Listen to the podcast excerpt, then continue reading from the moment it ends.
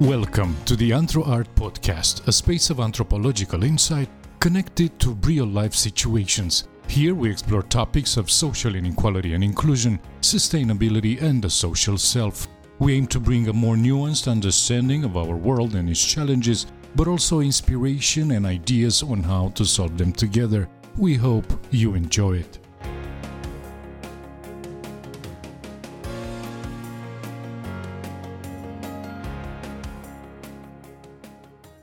No such thing as cant in the Romanian railroads on technological ruination and creative maintenance in the age of innovation. A text written by Adrian Deoancă for Anthro Art. Read by Daniel Popa. Late capitalism suffers from a fetishistic fixation on innovation. In these days, new technologies are called upon to solve everything from the deepening social inequalities to the impending planetary doom. The glossiness of techno optimistic phantasms obscures that late capitalism is disastrous at keeping older technologies alive and functioning. That is despite the fact that mending things is more environmentally friendly than discarding them in favor of perpetually newer gadgets. This glorification of innovation qua creative destruction, embodied by individual disruptors, the likes of Elon Musk or Steve Jobs, comes at the expense of existing technologies and infrastructures which often get scrapped and outsourced whenever states, cities, or companies tighten the belt. Yet, despite the comparative lack of glamour, the seemingly mundane work of the technicians who struggle to fend off the material erosion of the vital infrastructures of modern life has a tremendous social and environmental value that often goes ignored. The following story brings under the spotlight the members of a railroad repair crew in Romania who are constrained by decaying machines, poor equipment, and a dwindling workforce to come up with unorthodox makeshift solutions to technical failure. Their efforts provide a fitting example of creative maintenance in a time of relentless destruction. It was an unusually slow August morning in the wagon repair shop of the train station in Petroșani, a mining town in southern Transylvania. I would shadow wagon repairman employed by Irlu Limited a subsidiary from CFR Marfa, the state-owned rail freighter carrier in Romania, whenever I visit family during breaks from my regular field work in and around Bucharest back in 2015. At noon, a ring on the landline phone dispelled the pleasant after-lunch idleness that had engulfed the shop. It interrupted the light banter, the YouTube video watching, and the cracking of sunflower seeds. At the other end of the line, a dispatcher announced that a neighboring station had erroneously cleared for the road an 80 ton heavy cargo, one of its suspension was broken, and there was the risk of derailment. The train was bound to deliver coal to a gigantic thermal power plant, so the men had to make haste. Ioji, the foreman, scavenged a rusty suspension spring from the pile of scrap that towered by some bushes in the shop's yard. The spare part was designed for a different type of rider, but after some evaluation, the men deemed it good enough. Helped by Stelica, the shop dispatcher, Iosif loaded the 120 kg heavy used part onto an old two wheeled cart that the two pulled by hand. Radu, a manual worker, grabbed a shoulder bag containing a handful of wrenches, a suspiciously small hammer for the task at hand, and a sturdy crowbar. Vasile, another worker, picked up a six foot long iron beam and slung it nonchalantly over his shoulder like a baker carries a bag of flour. Having stumbled upon the beam some time before on a construction site nearby, he had been keeping it around the shop because it's good to have it around. You never know when you'll need it. I initially shrugged off the strange repurposed beam, but its mystery was dispelled later as the unassuming construction material became a crucial instrument for solving an unexpectedly difficult and exhausting task. The crew was understaffed. A recent wave of layoffs prompted by the government's austerity policies in the context of the European debt crisis had left the shop short of two handymen. Any extra muscle was welcome, so the men asked me to tag along. Vasile cajoled me into making myself useful by handing me two small yet heavy hydraulic jacks to carry. Just as with the iron beam, my extra body weight was to play a surprising role in the creative fixing of a complex industrial machine. Four veteran skilled workers, all over 50 years of age, and a clueless anthropologist in my 30s, marched thus encumbered for a good quarter of an hour, straining to pull the cart over the rock terrain along the tracks, our heavy panting, interrupted only by elaborate curses, mumbled each time one of us got stung by a thistle or a nettle, hidden in the thick weeds and bushes that had overgrown the unkept rail.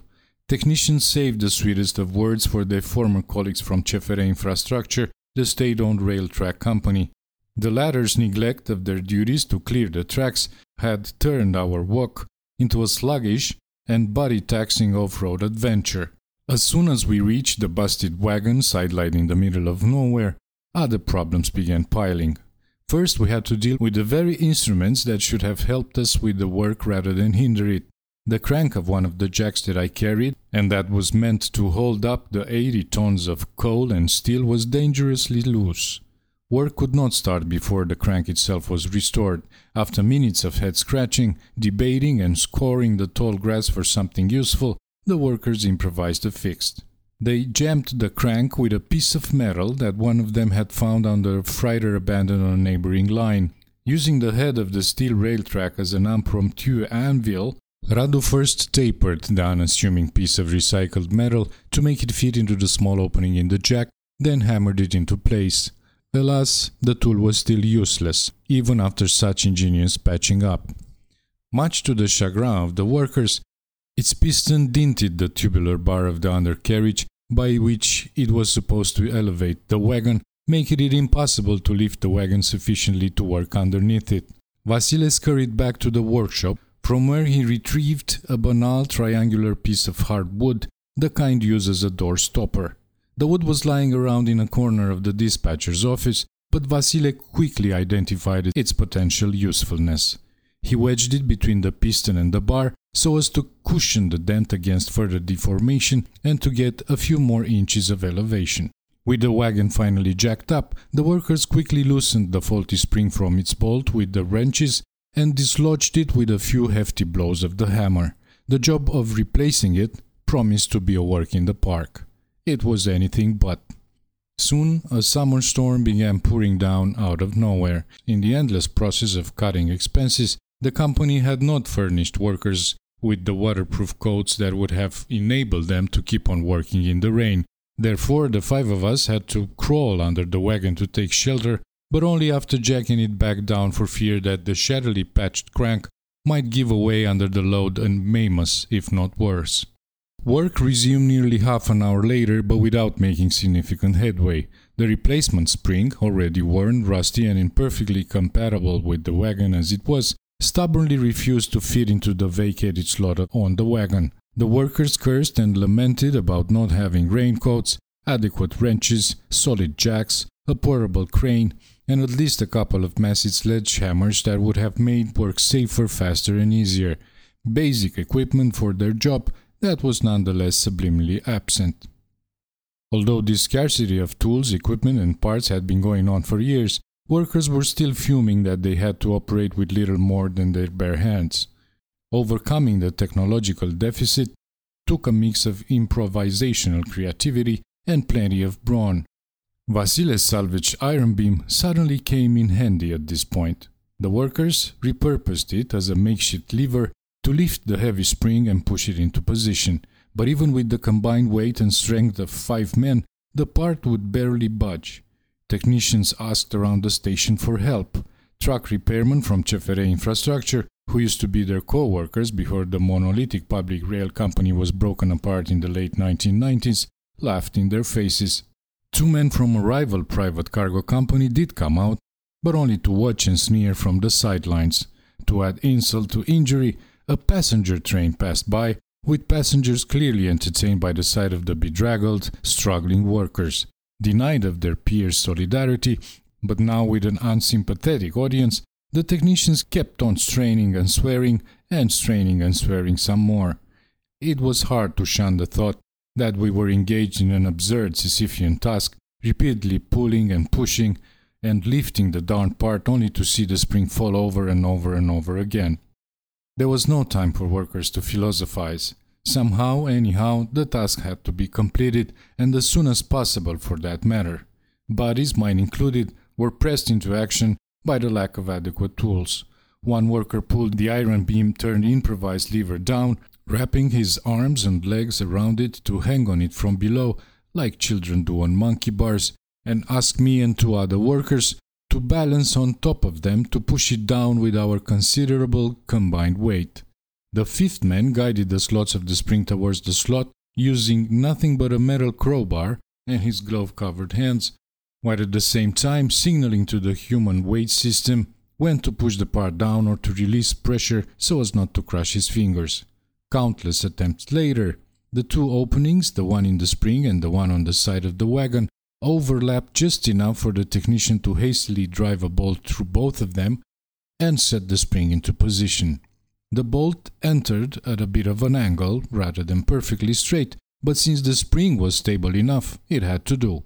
Undertaking the whole operation again would have been madness, the worker agreed. If it fit, it fit, and that was it. At the same time, they were also worried that the fix might not hold for long and feared the potential consequences of a failure. I don't know if I'll sleep tonight, said Stelica, the dispatcher. I just hope I won't get a phone call that, God forbid, the train derailed. Replacing the spring was supposed to be a routine task. Lupta CFR Railroaders Struggle, the weekly newspaper published by the Romanian Railroaders Trade Union during state socialism, described it in these terms back in 1955.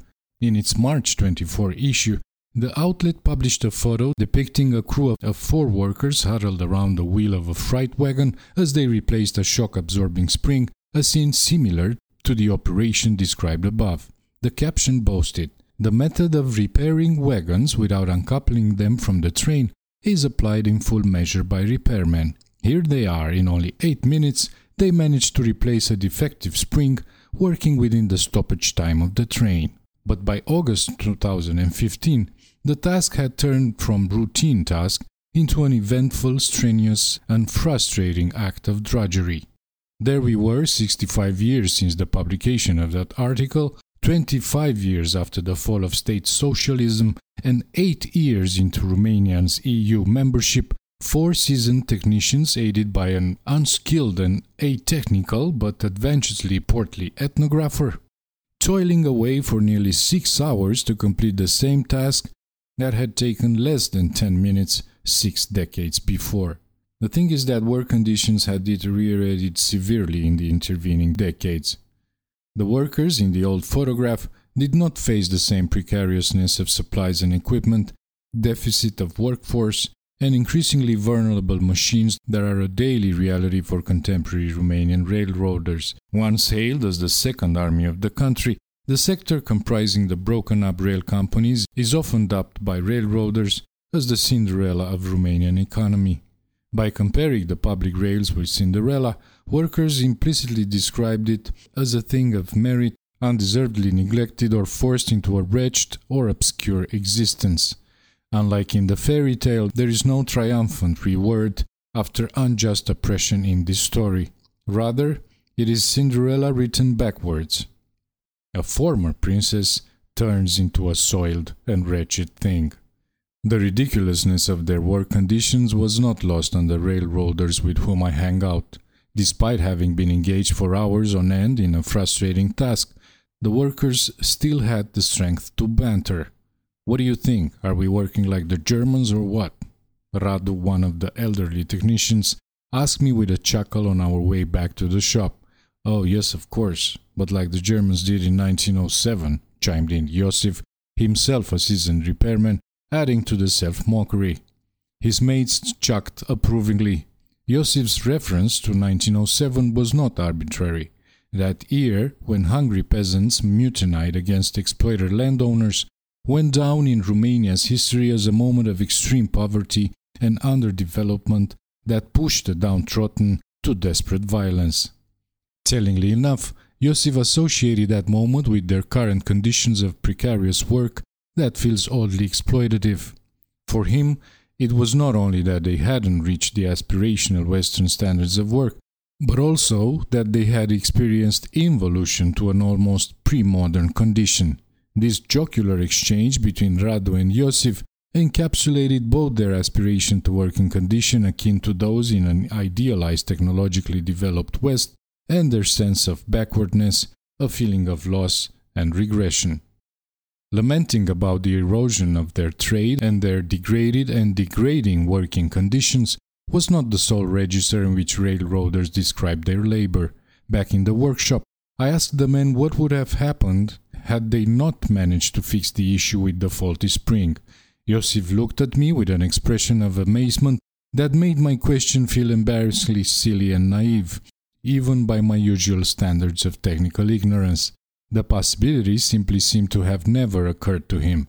Not only was the task absolutely crucial for averting a potential accident, but their bosses would not have allowed them to refuse. Furthermore, their sense of workmanship would have discouraged such inclination to defeatism in the first place, would have brought in more wood, chopped it into wedges, and lifted the old junker on stilts, or whatever else it took, really. He grinned, an odd mixture of dismay and reserved pride in his voice.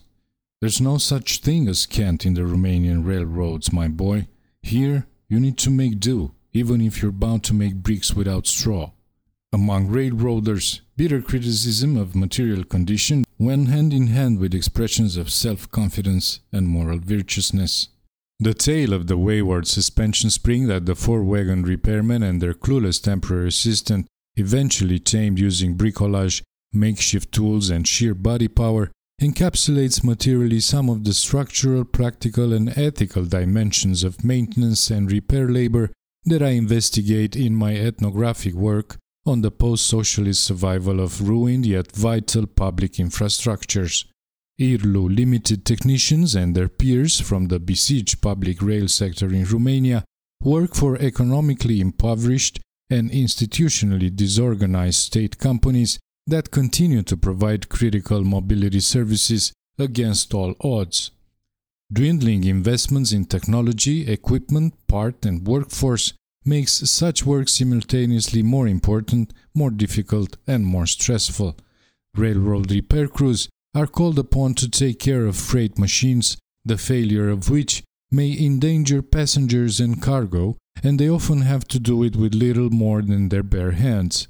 The creative efforts of technicians like Iosif, Radu, Stelica, and Vasile, working in conditions that jeopardize their health and offend their pride in their work, depends overwhelmingly on their bricolage skills and embodied knowledge. While inspiring derision in the eyes of the general public, successful makeshift fixes as those enacted by the Romanian repairmen enables them to present themselves as ethical actors who sacrifice their well-being for the sake of providing a relatively safe social service. The micropolitics of brokenness and of the practical work of repair mobilized by railroaders testify to the material and economic ruination of public infrastructures and to the symbolic degradation of manual work in late capitalism in Romania and elsewhere. At the same time, the story of the defiant suspension illustrates the bountiful creativity that workers must deploy in response to material erosion. In situations when there's no such thing as cant,